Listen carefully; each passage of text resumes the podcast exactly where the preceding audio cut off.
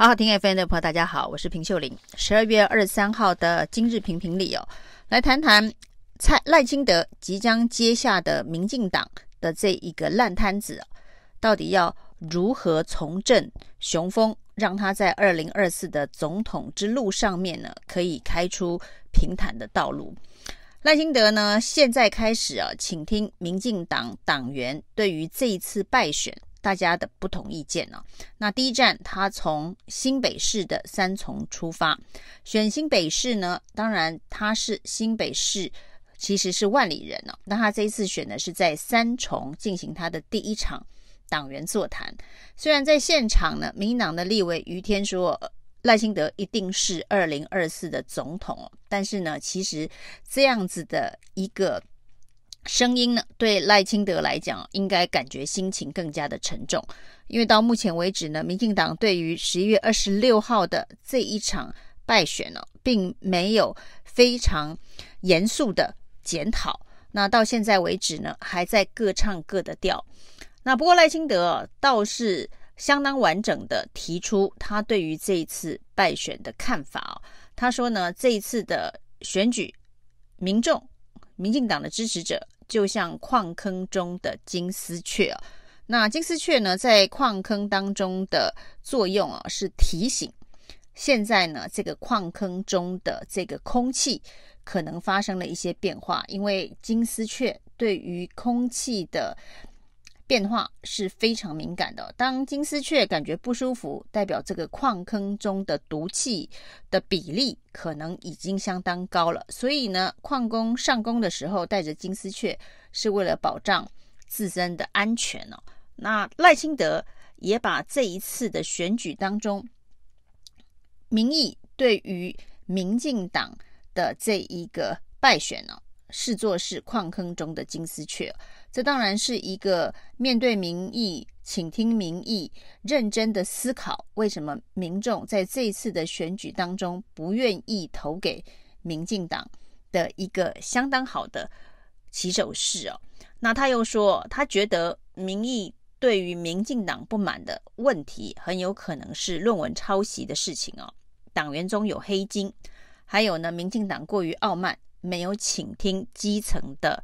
民众的心声哦，那这三个检讨的确都蛮切中现在民进党在这场选战当中所呈现给民众的一个形象哦。那到现在为止呢，赖清德说，如果对于民意已读不回的话，那民众会在下一次继续的教训民进党。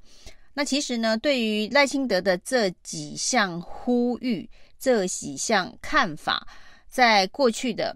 这将近快要一个月的时间里头，其实也有很多人都提出来，但是呢，民进党却没有人敢大声的说出来哦。那最重要的当然是蔡英文没有拍板定案。那民进党呢，即便大家闷在心里，想要做这样子的检讨，因为检讨到论文抄袭案，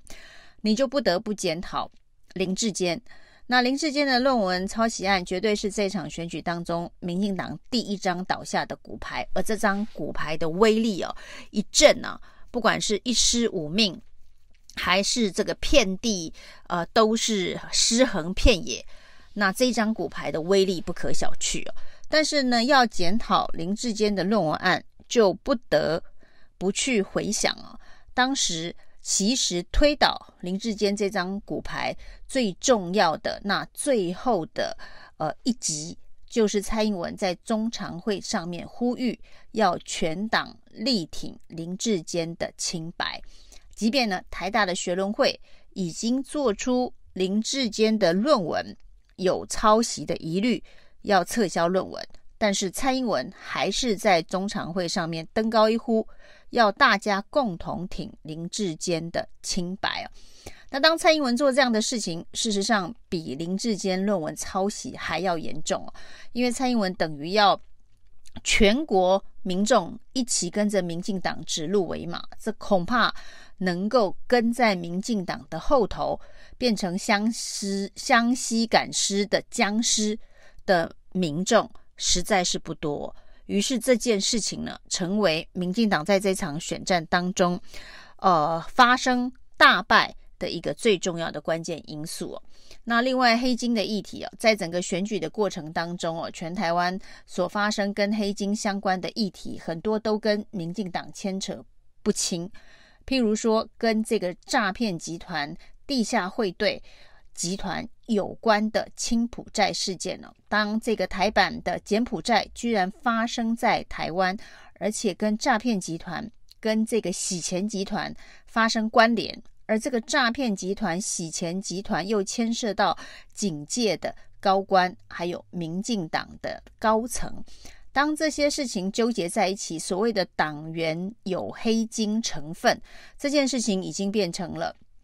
一个普遍的印象。包括了台南的八十八枪的枪击案，也牵涉了民进党的中执委、中执委、中常委，还有警界高层都被卷入从北到南的。黑金弊案当中哦，那民众当然有一种黑金治国、黑金治党的印象哦，这就是赖清德所控诉的。那另外呢，对于民意的回应啊，请听不够这件事情哦，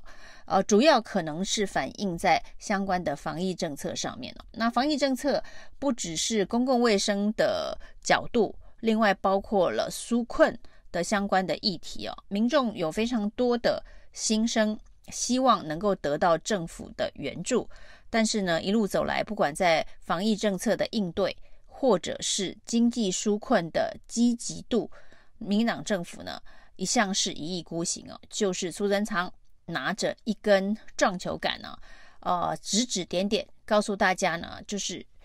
有政府，请安心哦。那不要发表太多的意见。那在防疫指挥中心，陈时中担任指挥官的角色，基本上呢，跟拿着撞球杆的苏贞昌也不遑多让啊。任何对于政策质疑的声音啊，都会被影射，是不是在为中国大陆讲话？是不是中共同路人呢？那一路走来呢，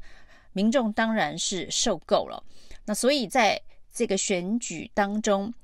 呃，正面的看法是说，成为矿坑中的金丝雀，是要给民进党一些警告的声音哦。那也有可能哦，成为一去不复返的这个候鸟哦。那下次再回来的时候，可能已经过了二零二四总统大选，中央政权的轮替的时间呢哦。这就是很多人在分析啊，赖清德现在虽然定于一尊。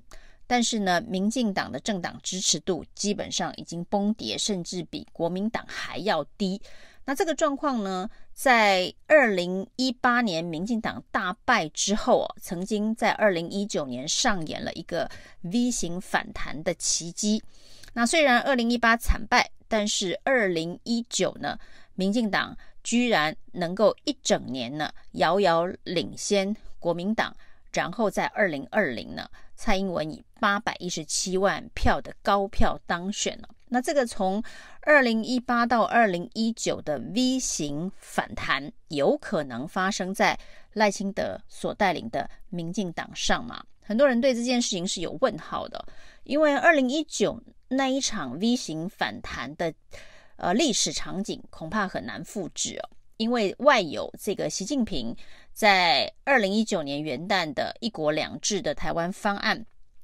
的说法，那这件事情呢，当然对民进党的呃贩卖亡国感、芒果干是一个大利多。那另外接下来的年中，香港反送中的运动呢，也绵延了好几个月。那这个外在的这一个推力影响力呢，就是让民进党的 V 型反弹可以走一个非常快速。往上走的折线的一个主要原因哦，那这是外部因素，那内部因素当然有这个对手是落跑参选的韩国瑜这样子的一个内部的因素，有这样子外部因素以及内部因素的加持，所以蔡英文呢才能够迎来二零二零年八百一十七万票，被称为史上速度最快的一个政党支持度的 V 型反转。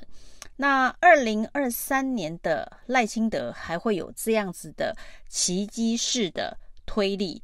这样子的机遇吗？目前看起来呢是呃相当的困难哦，因为外部的因素包括了这个反中的这个因素哦，抗中保台这一铁特效药呢，在外部的环境当中没有更多新的元素加入，而之前呢所形成的这个外部压力哦，对于台湾人民来讲也已经是相当疲乏，所以甚至在这一次的败选检讨，有人提到的。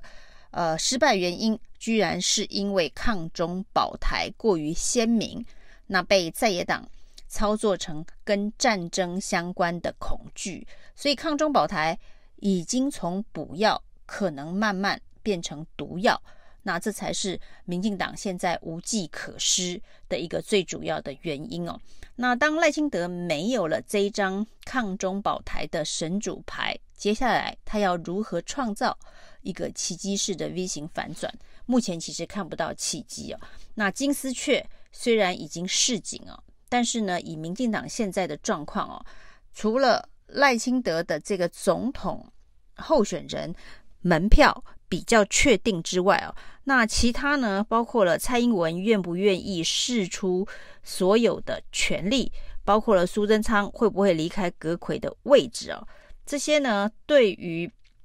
呃民进党现在来讲，给民众的感觉仍然是处于已读不回哦。赖清德的种种焦虑，蔡英文已读不回，而内阁里头从苏贞昌、薛瑞元到食药署的吴秀梅，到国安局的陈明通，那还好，徐国勇已经请辞。但是呢，转身他又立刻变成民事政论节目的主持人，天下第一勇。也就是呢，他并不是淡出哦，而是常常会出现在众人的眼前，大家就会想起那个力挺房地产业者护国群山的徐国勇哦。那现在呢，在媒体上面用更大的扩音器跟麦克风，难道也要宣扬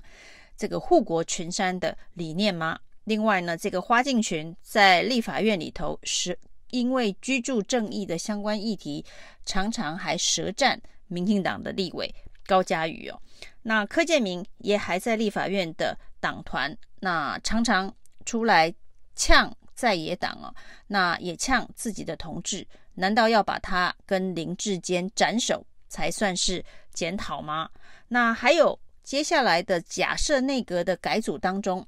有林志坚入阁的戏码的话，那跟徐国勇一样，天天出现在国人的面前、哦。大家永远忘不了十一月二十六号那一场败选的关键人物哦。所以会不会最后反而是这个金丝雀哦弃血而死哦？但是呢，民进党这些